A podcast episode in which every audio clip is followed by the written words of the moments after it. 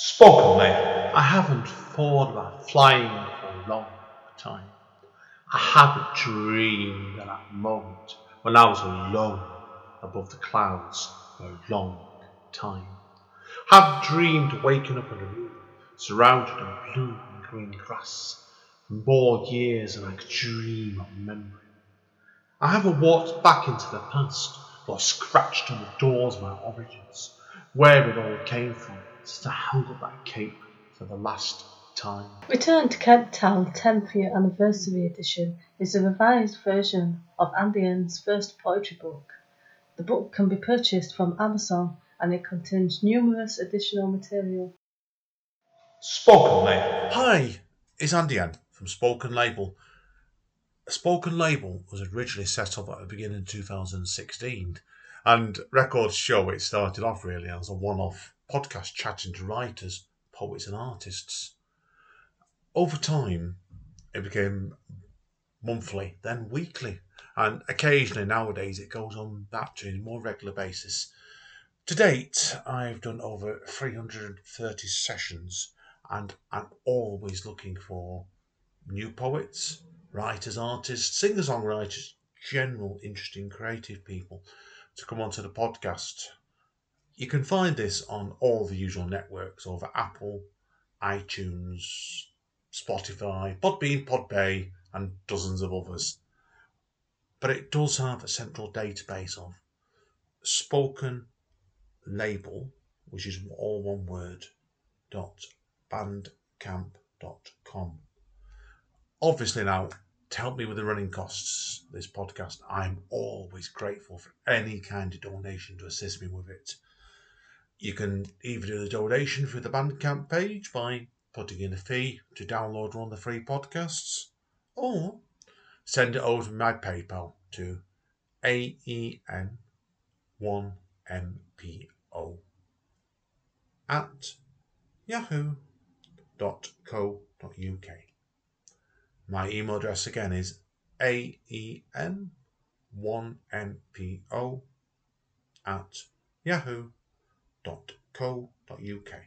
Enjoy the podcast. Take care. Bye. Spoken Label. Hi guys, Andy N. Spoken Label back in the house on a Sunday afternoon. Yeah, I'm a bit tired today, but in a good mood. We're over to one of my favourite areas in the world today, except the lady in question with us is not actually there at the moment. But we've got the wonderful. She's brand new to the poetry scene in Manchester and Lancashire area as well, which is definitely a name to watch here. We do have the wonderful Zainab and with us today now. Zainab, obviously, people don't know you, first of all.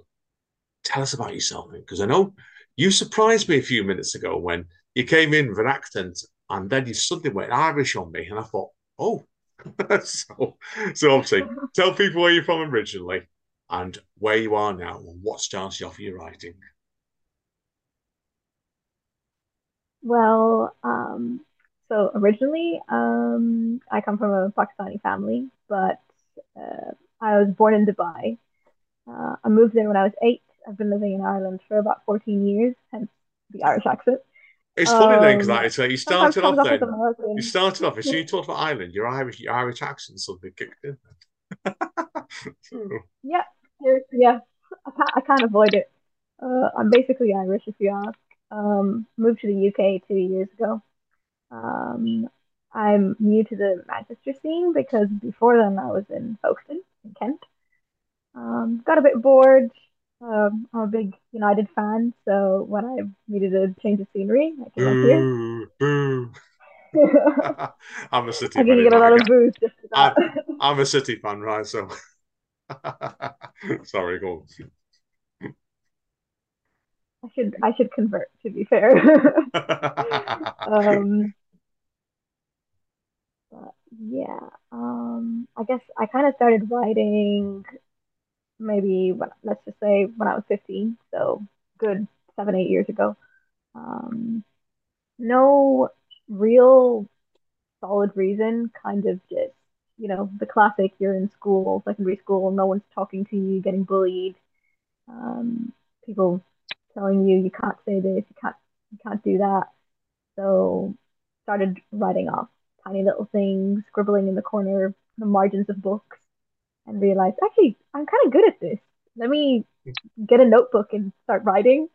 And it just turned into a thing. And before I even left school, last year of A-level, I entered a writing competition, had my poem come up in the Irish Times, and just kind of blew up from there. Have an Instagram, I post on there, have a little bit of a writing community, alias. Yeah, we're here now. I think we'd better tell people what your writing alias was before we start, okay? Because that's where your platform still is, on Instagram. So yeah, I'll let you reveal what that name is and what made you want to use that name next time. So when I went online, I went under the name of the Intangible Author. Intangible because in reality, everyone sees you for what you are. You're just exposed to everyone and everything. But as intangible, you're untouchable, unfazed. It's your words and just solely your words. That's all anybody can judge you by. It worked beautifully. It was the perfect embodiment at the time. That's the name I go by on Instagram. If you want to find me on there.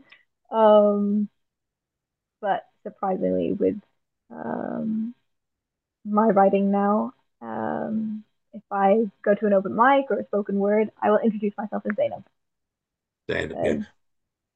Yeah, fair play. I know, because the long story short, how we got talking was, it's not a bad thing to tell people the Zainab is, you contacted me on my author page on Facebook, which not a lot of people use, and that's why it caught me out in that one. And I found out through you, a mutual friend of ours over in the Marplay, who I'm not going to name because I'll embarrass him, told you to speak to me, and I thought, okay, yeah. And then I tracked your stuff down on, and I really enjoyed it, and that's why you're here today. Now, it's worth noting of people, obviously, and I'm going to ask you about your open mic experiences in a moment, but we're here today really to talk about your book, aren't we? Which we're going to do a deep dive in on the second half of the podcast here, because it'd be a bit different. Obviously, it's called Edge of Salvation. Now, we have to start with, of course, why the Edge of Salvation? Very good question. Mind you, this book has actually been a manuscript for about a year, 10 months-ish, sort of catching dust, just because I couldn't come up with a book title. Oh, is it always the worst? Always the worst. Yeah, it was just the book title that kept it catching dust. And I had the metaphor for the book of how I wanted the chapters to be laid out, if I wanted chapters or not. And the entire time I was thinking, oh, we've been through a pandemic, COVID. What was everybody looking for? Salvation. But you're always kind of teetering on the edge of it. You're never entirely sure whether you've actually gotten what you wanted to achieve, or are you actually at peace? So that's where the sort of the edge came in. It fit beautifully with the cover too. Yeah, it's a beautiful cover. It really is, that one. Where did you do the cover, or did you get someone to do the cover for you? I had some inspiration from looking online, but I have a really good friend of mine. She kind of does like graphic art and stuff. I asked her, and she was kind enough to put it together for me. Oh, it's beautiful. It's a really good cover, yeah. So it worked. I think it highlights your book really, really well. Except so, I don't want to go into any of the talk about any of the poems specifically in this, because this will be in the second half. And we've forgotten to mention there's a trigger warning in the second half as well, over mental health and numerous other things. So please be warned on the second half of this particular. Now, in the book itself, generally, then, okay, people notice. At the beginning of the book, there's a quote by Emily Brontë on there as well. So, what made you want to use Emily Brontë?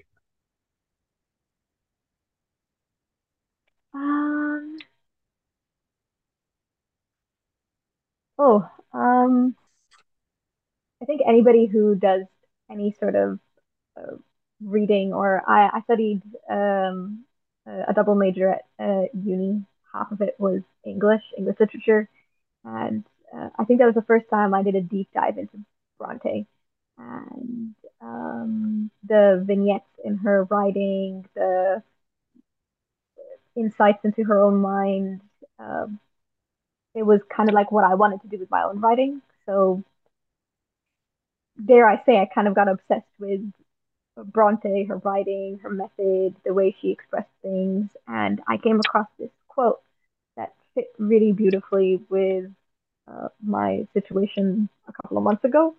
And I had to put it in, because originally my book was dedicated to someone. That someone is no longer in the picture.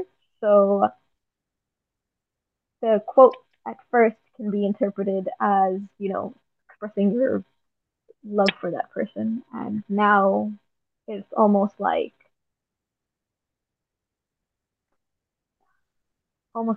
you've buried it.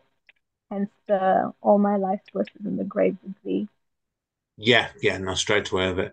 It's like, I think that's, I thought it's an excellent quote. And when we'll go into the book in the second half, yeah, I think it, because there is elements in this book of things getting buried, and people, particularly if people see the first poem, Drowning, that's a hint of what we're going to be looking at in the second half, definitely, with it. So now I want to know next, then, obviously with this book itself, people notice it's quite a long book for a poetry book, this, but again, there's nothing wrong with the quality in the book. How long did it take you to write this book? Because I think it's look of things, it took you a few years, didn't it? Yeah, so like I said, when I started writing, I must have been 15. A lot of that stuff in the first 2 years, I would never show anybody. God. Yeah, absolutely, I've got horrible. I've got stuff like that as well, so yeah.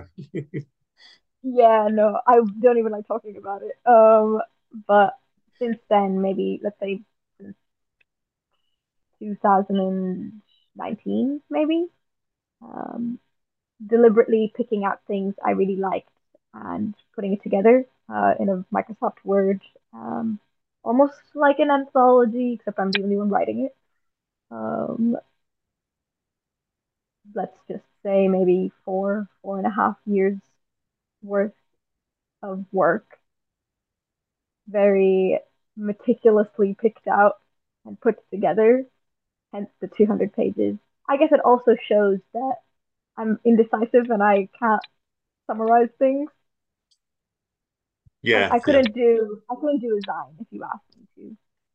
Yeah, I know what you mean with it. Now, people obviously will notice with the book as well, and you've told me about this off mic as well, and I think we should make people aware of this as well. Is obviously without giving examples, we'll just tell people to read the book. But people will notice from the beginning of the book, your poems are very short and concise. And they get slightly longer as they go along, don't they, as well? So was there a point behind setting that one out in the book that way, so people, when they read it, when they get used to your voice, it's all felt like to me. They read the short poems and they get the bite-sized ones, then they slowly get longer and longer and longer, don't they? Yeah, I don't think I can pinpoint an exact moment in time where it changed. But I think maybe the reasoning for it being short at the beginning was how I would explain it is, at first, like, you meet somebody new, you're hesitant to talk to them. You're not necessarily going to have a long conversation. I was hesitant to even, like, confront parts of myself. So when I wrote it down, it was always, oh, today I'm sad, that sort of thing. But as you start to confront the buried parts of yourself, and you really have to dig in deep to figure out what's actually wrong with me, what's actually bothering me. Then as you start to write it down, it just like you have a thread on a sweater and it just keeps coming off as you pull it.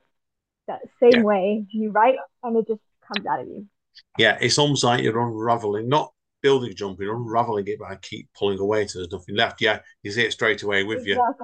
Yeah, I got that immediately with the book itself. So now, as I said, I want to Well, we're going to spend most of the second half on this, although the second half anyway, like doing a deep dive in the book specifically. But there's a couple of things I want to wrap up with today on this part of the podcast, okay? Number one is, obviously, I know you've been doing open mics, haven't you, as well? I know you've just done one in Marple. Anyway, and you've also you've done ones other areas as well, haven't you, as well? So tell us about then how your experience is of reading out your poems to other people for yourself. So most of my open mic experiences in Dublin, which I thank at the end of my book as well. First time I went, I think everybody listening would agree, it's terrifying the first time. First time, terrifying everybody, yeah. You're reading out something so personal to you. You're there and everyone's seeing you as well. It was very nerve-wracking, but again, everybody would agree. Everyone is always so nice and coming up to you saying that they like this, it was great, where did it come from? You make it friends from there too. And then like you get obsessed with feeling adrenaline. You do one and then you do another one and the third one and the fourth one and you just don't stop from there. Yeah, you do. It definitely draws you in, because I've been doing it for more years than I'm going to admit. You know, it's like I said, but I remember my first one or two. And I don't drink nowadays, but I couldn't go on stage without a glass of whiskey in my hand the first few times. And it was just, I think it does it. It's terrifying, isn't it? So it can really, really, really cool if you're quite shook up, definitely. But yeah, it's like a bug that I think when it bites you, it doesn't stop. And I think that's what happened to you there straight away. It's brilliant. Now, obviously, a couple of quick questions on this part one then for you, because we have to. I always like to tell writers, encourage them. What do you have any plans for, say, any future books, have you, or you got anything else in mind creative wise? I actually have already started on my second one. Yay! Yay! Thankfully, it already has a title, so it's not going to be waiting for 2 years to actually be put up online. And I would like to try to get it published rather than self-published this time around. Whether that works out or not, I don't know. Other than that, I do want to put myself out there more in the open mic scene, because there's definitely more of that reading, writing, poetry culture in Manchester in comparison to Dublin. Maybe because of the size difference in the city. But I guess long term, if writing could be something I could always do, just revolve my entire life around it, I would love to do that. Good luck to you, definitely, with that. So I wish you all the best, definitely. So it's like I've never made a fortune off of writing, but I've always found it led me down various holes, tunnels all the time, and it's you never know what it's going to lead you to sometimes. And like it, when I first started performing, 15 years ago now, would you believe? I never envisaged 10 years later I'd be hosting a podcast.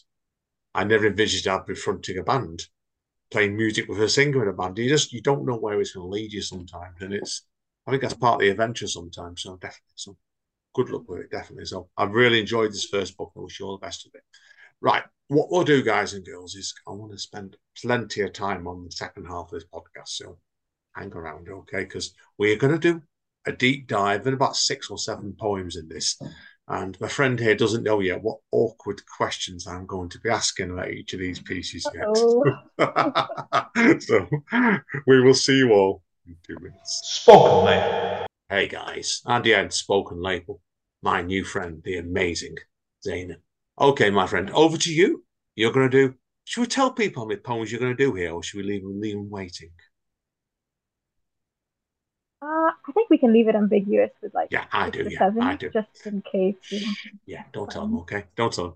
Over to you. You're gonna do. I'm not even to what poems they are. Surprise people. Over to you. Perfect. Okay. So this first one is actually the first poem you'll find in my book, Edge of Salvation. It's called Drowning. It's a very short poem, but it's just a tiny background on it. I suppose it covers the feeling of anxiety and almost feeling like you've held your breath your entire life, and the moment you start to confront yourself and start writing is when you feel like you've breathed for the first time. So yeah, this is drowning. I've held my breath my whole life, been underwater too. When tears were shed, they mixed with water, indistinguishable, invisible. My weight dragged me down, disheartenment concealed, an increase in discomfort I heaved for air.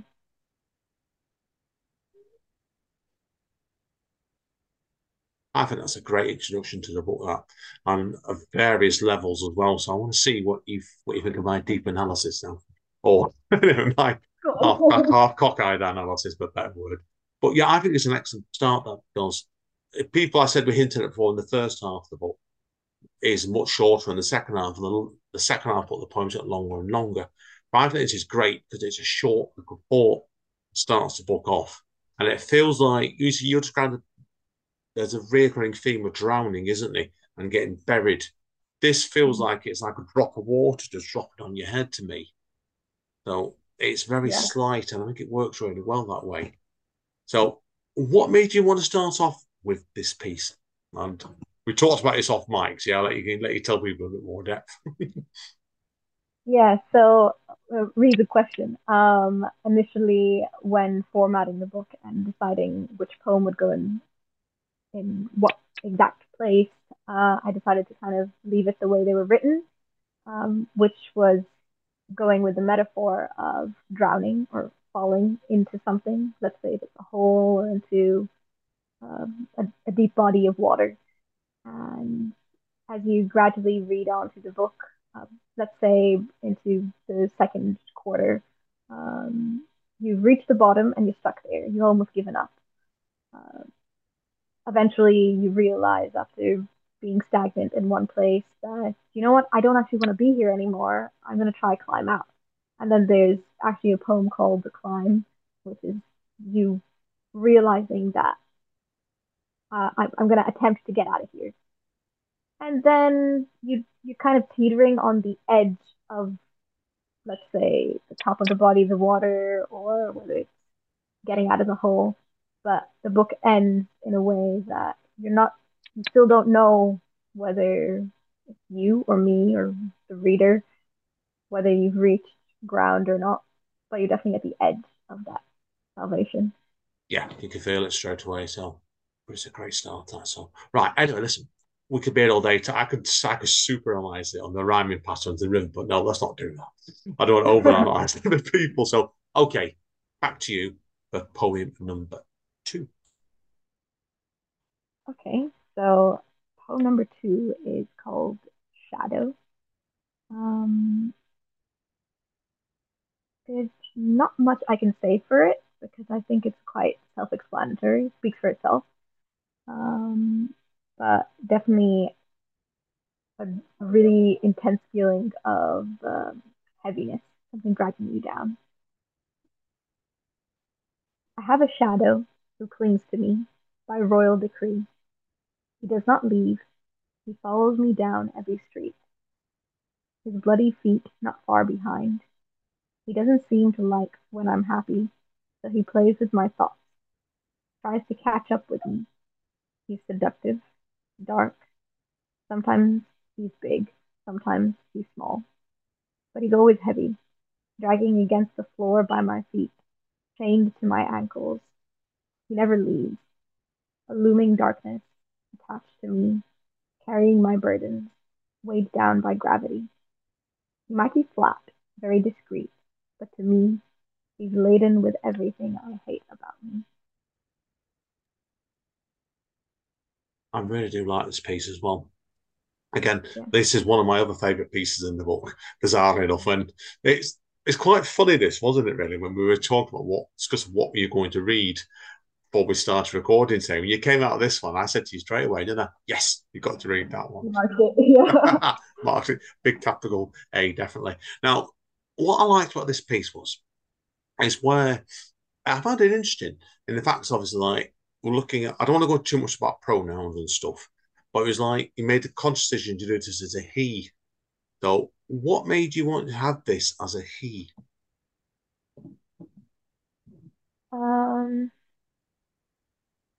I feel like sometimes when I was writing it, I don't think I actually thought about the pronoun, but after I'd finished writing it and read over it to see whether it needed editing, I realized that the he came from the idea that my mom will be really happy to hear this if she listens to this. Since I was younger, my mom's always been my form of support. She's always been like my best friend, even when I didn't have anyone to talk to. But I always felt like it was not my dad in particular, but it was always either, let's say, boys at school, or I don't want to generalize, but because of my experience, that he was what always gave me the trouble. So when I felt like there was something I hated about me, I only realized those things that I hated about myself because it was boys that pointed them out. Yeah, no, it makes sense. It makes sense completely. I think we'll leave it as ambiguous to that, because it's a really quite striking poem, that is, and I think I got several layers on it, and I think you're right. We'll let people work it out for themselves, because I like the subtlety in that piece. I think you could have made that a lot more heavy-handed than what you did, and I think it shows you that your skill as a writing, if you manage to hold a lot back. You know what I mean when I say like writing? Sometimes it's best if you don't show everything on the page. Yeah, or leaving a bit of ambiguity or omission. Yeah, definitely, and it works to that piece of strength as well. That one straight away, so it's a good piece, that one straight away. But by that point, we get into about what pushed into a quarter of the book, so people will start to get hints of what's coming next. I think definitely so. Okay, let's move on. On to you for your next poem. Okay, so yeah, pushing into maybe the second quarter, realizing that you want something other than just being stuck at the bottom. This poem is called My Soul Craves for Spring. Again, I guess the title is kind of self-explanatory. It's more of a descriptive piece. I very vividly remember sitting on a field of grass and realizing, oh, I love how the light is shining onto the grass, the colors, feeling the warmth on your skin. I really like this. It's much better than the drowning, dampness, dark. I'd like to be like this all the time. Yeah. When love has failed me, then Mother Nature arrives to comfort me instead. As I sit on the luminous green grass, the sun hugs my body and kisses my skin, reminding me of spring when the world was lit up, yellow light, and everything around me was blossoming. But as the people pass by and the sun persists to shine, my heart pounds and slowly burns away from lack of light. The soft breeze blows past my face to remind me once more that I came from the earth, and to it I shall go back. And so, my question to the wind is, when will I blossom when inside I'm beginning to wilt? Love that question at the end of it there. The question is, it's almost like talking about the very fabric of existence with this piece, and I love it and the question of that. So, over that poem there, I think sometimes you write poems, they tease out very, very slowly. And sometimes I think with some poems they come much faster. Was this a poem that came together fairly quickly for you? Or was it one of those ones where you were sat there scribbling and trying to get it right for ages? I knew what I wanted to write. The initial inkling of the feeling and everything, that was there. But I think it definitely needed a bit of rewriting. And again, I'll come back to the word inkling, because it's almost like a seed of a thought. And as it started to grow, it came line by line. And eventually when I got to the last line, it's like, actually, I kind of feel like a flower and my head's kind of hanging when I'm writing. So I'm kind of wilted. If the sun was to shine and someone bothered to water me, I would bloom like flowers in spring. So you got actually good analysis. Yeah, I mean, it's a really good analysis of the piece. I think it, because you look at the stage what we've talked about, the drowning side of it. You look at it like with plants, and say like we keep putting pots of water on them, not overflowing them. Eventually, will blossom, and I think that's what this was at a good point in the book to start showing the growth. It's a good growth piece, this one, I think, straight away. So, excellent stuff. Okay, well, that was.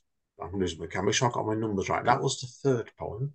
So, moving on, back to you again for poem number 4. Okay, if I go a little bit more into the third quarter.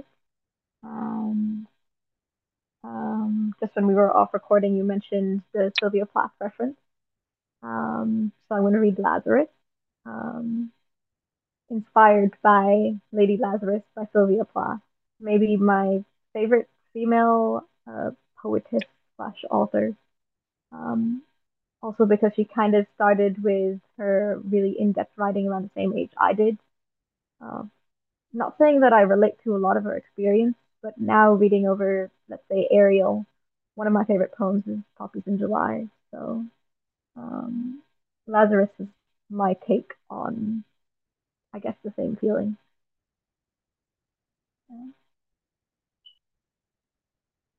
I've done it again, twice every half year or so. Wear my skin like beige brown linen, a walking miracle. Thin as paper, weightless, crinkled and tattered, threads undone at the seams. My face, featureless, fearless, my nose, eyes, set of teeth, will soon be gone really quick, like a breeze vanishing, carry rose-scented droplets. Soon I will be flesh, like the one a cat eats. Perhaps I'll be of use then. I gave in so often, my grave follows me. Adamant on putting me where I belong, and so they'll strip me, skin and bone only, wrap me in clothes pressed white. See my knees, elbows, hands identical to the woman I was before. They will unbox me and box me once more until I meet with the earth, warm, brown, and caressing. Dying is an art made beautiful. I'd say I do it pretty well. Sometimes, though, it feels like hell, residing in my spine, weighing down like a rock. Cold flames, but painful nonetheless. They will see my scars and my shattered heart. But gentle is a soul who fears no death. For this world is not for the believer, it is just a test. And I consider myself trying to do my best. I do not fear the coming of my end, as what lies beyond is what I truly long for. I pray and say the Lord's name, because when death comes, so be it. I thought I had forgotten. I thought I was over it. I thought it didn't matter, but it did. And when I do it once, I remember it all, even after a week. Thinking, if I were to tear myself apart, you might see. But I give up on myself constantly. And I never give up on you, because it's like drowning and not dying when you're willing to. Excellent stuff again. Really, really powerful, that one. And so people want just to clarify that is your response to the classic Lady Lazarus by Sylvia Plath. Is that from the Colossus, wasn't it? The first poem about Lady Lazarus, wasn't it? I don't think it was an Ariel, definitely. So yeah, I know. You've took it your own direction there, and that poem does feel like you, I think it's a hard thing to do when you're doing what you've done there, because if people know the poem, they will know you've started off, and they know it's Lazarus, it's about Sylvia Plath, but you've made it your own voice, and I think that's quite a hard bit to do that. Now, what I'm interested in with this poem is structure more than anything else, because the people are wondering, if you look at the page 131 where this page starts on the book, the first stanza goes on for nearly the full page, and then it's like you cut it down, don't you, with 2 and 3 quite substantially. What made you want to do it that way? Because that's curious, certainly. I I think where you see the stanza break on 131, it's literally that stanza starts with the word "but," because the entire stanza beforehand is the description of what I've done to myself, imagining if I was to die now and I was being shrouded, or it was my funeral, what they would see, what would they think about me. And then the "but" comes in, and it's almost an epiphany of realizing, well, actually, what is actually so scary about dying? I do it so well, you know? I've already done it in small ways already, like giving up on yourself or berating yourself or harming yourself in whatever way it is. That's not some small acts of dying as well. And then again on the next page, 132, the stanza breaks and it's shorter because you've had the epiphany, but I guess the struggle in the third quarter of the book is you're realizing, but you're not quite there yet. So you still keep coming back to the negative thought. Yeah, I think you can see that on that poem there. When you look at the last stanza, you started with the repetition, which does work. I thought I'd forgotten. I thought I was over it. I thought I didn't matter, but it did. That's really quite powerful writing, that straight away. And I think it backs up what you're saying straight away with that straight away, and it shows you put quite a lot of force in this book. Excellent stuff indeed. Okay, That's poem number 4. On to poem number 5. Number 5. This is why I didn't give a definite number. Okay, let's see.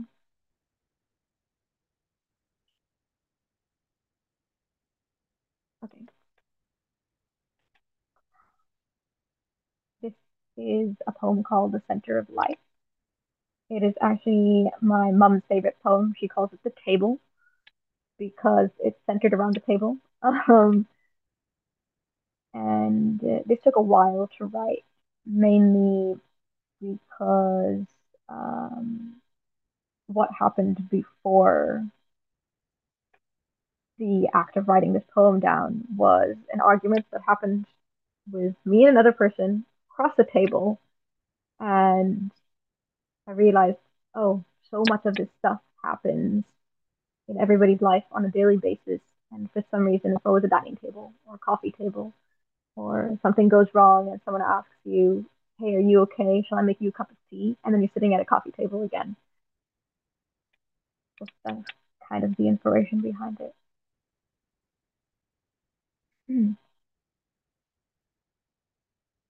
The center of life, the round table. Where it all began and where it all ends. Ever since I learned to put food at a table, feed those I thought cared, I figured almost everything that unfolds in this lifetime, or this timeline at least, revolves around the table. As kids, we played underneath its rigid structure, scraped our knees while crawling, bruised elbows by corners, sheets to cover the pillars, pretend we were the kings and queens of a castle or heroes trapped in a fortress. It is where you're given instructions on how and what it is to be human. Make men, make women. It is where we wept, wondered, dissed enemies, and reminisced ghostly lovers. It has been our house in the rain, shelter from quakes, an umbrella under scorching sun, where we drank dreams in teacups and hugged our children. How we laughed at our poorly kept together selves and fell apart all over again. Where our famished souls ate and drugged themselves to oblivion. We have argued, bled, and poured regret at this table, started wars and ended them. It is to hide your shadowy terror and celebrate a terrible victory. On the table is where we've made love, of life between each other, only our atoms keeping us apart. We gave birth on its surface, expanding the dark between stars. We prepared parents and newborns for burial here. We sang for joy, sorrow, felt suffering and hurt, held hands to pray, let go of those who left, sat with our mistakes and righted some wrongs. Maybe it is where we will die, tremoring from our last breath. We are what we eat, and at the table is where we swallowed life to make us who we are. and it is the table that'll decide how we'll go. Regretful skeletons yearning for a moment longer, or grateful that we made it through this life called labyrinth. Every moment we spend and spare with each other is a gift often taken for granted. We should say goodbye like it is the last time, and meet and embrace it as if it is the first. For who knows when we may be sitting at the table and it decides to crumble. Fantastic. Really, really good piece, that again. Now, people are saying now, at that point now, that was covering up to around the 160s in this book. And you look at the beginning of the journey. Now, you see the difference, what you've done now. Like over several years of your writing, this is, and it's just your voice is really coming to fruition here now. And you've already hinted at this piece. This poem was a tricky one to write, and I can see that, because I know if I tried to write something like that, that would have probably took me months to write, and probably quite a lot of drafts as well. So tell us about the beginning of this piece then, and how it's changed the time you got to the final draft.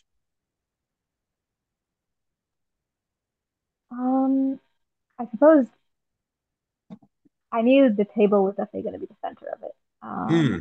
But what made it so difficult is, how do you make something that seems so, ordinary or mundane, and make it sound like something extravagant, like a round table where kings would eat, or definitely. People think of a round table, they think of like King Arthur, they think about a great meal like the Last Supper. But I'm just talking about an average table that everyone has in their dining room, their living room. How do I make that sound good? And what sort of things actually happen around it? So it definitely wasn't like an hour or even a day. It was over a course of a week where, like, oh, actually, this has happened, and made a little note of it. The next day, oh, this also happened, and the table was between the two of us. So it was one stanza, second, third, fourth, and yes, yeah, you can see it for the amount of layers in the poems, and some can you start his sentences off halfway through in the stanzas. It's one that's you really have to pace it out with it, and it's work for it. It's a beautiful, beautiful piece. Yeah. You've done the mundane around the table. But what you've done is you've shown life in it, and how life is that affects you as a person. No, it's a fantastic piece. Really, really great stuff. Okay, that, my reckoning, was poem number 5. So now, people wondering before we were dropping hints. So we were talking about possibly 6 or 7 pieces, weren't we? So what would you like to do?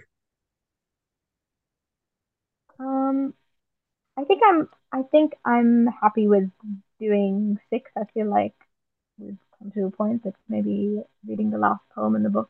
Yeah, I do as well. I think it's a great choice now to move to that last piece now, definitely. So yeah. I'm going to shut up and back to you for the finale. Right. So this is, like I said, the last poem in the book. It may not seem like it's really Edge of Salvation, but we've done our falling, our drowning, done our dying, and now we've come to an impasse, or the end of it. So this poem is called "What Can I Tell You That You Do Not Know of the Life After Death?" Just a tiny bit of context. It is not entirely inspired by me. It is broken into 3 stanzas because one is somebody else's experience, second is somebody close to me, third is, let's just say, mine. But yeah.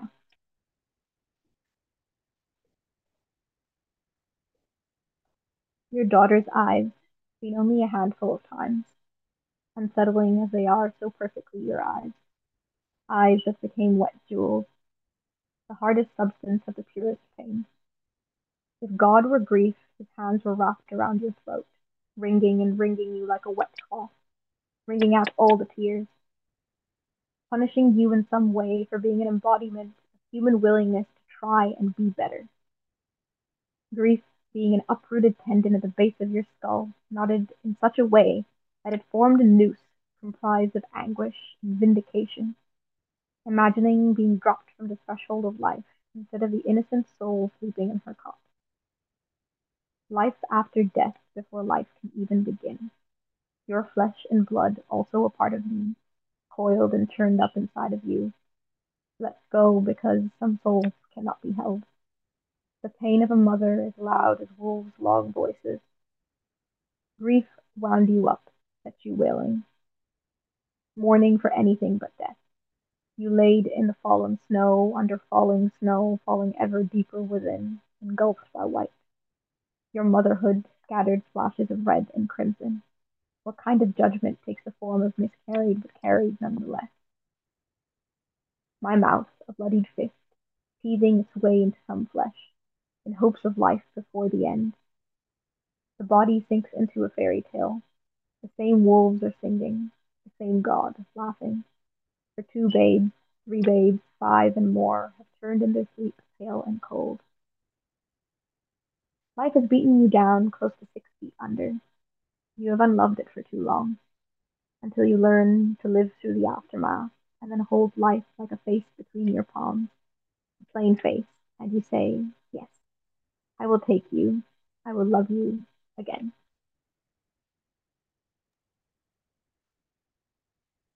We love the ending on that again. I think it brings the book full circle, where he said, I will love you again. It's like, it makes you want to go back to, I don't know if you're conscious of this, when you look at that last line, it makes you want to go back to the beginning of the book again and feel like you take people. If people can't see the early video, they see me moving my hand around in like a circular shape here. And I think the book is like that. It really is. It's a tremendous book for a debut collection for anybody. Like, you took everyone a full journey, and that's good writing. Definitely on that one. But I have to ask you this, because I know you tell me you're not always very good with titles. How hard did it do to get the title for this piece? Because let's read the title out, people, again, because it's a cracking title. How Can I Tell You That You Do Not Know of the Life After Death? Because that is absolutely, you can write, that's a poem itself, actually. It is, really. I feel like sometimes a question, or the question that initiated the prompt for your piece, is rather than thinking of a title, why not just take the question you had in your mind and use that as a title?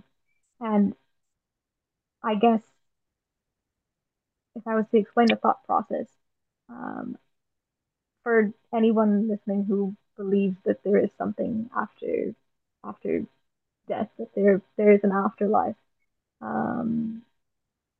people have their own interpretations of it. So me at the time was thinking, okay, I know there is something, but if somebody was to ask me and I was to tell you, what is it that I can actually tell you about it?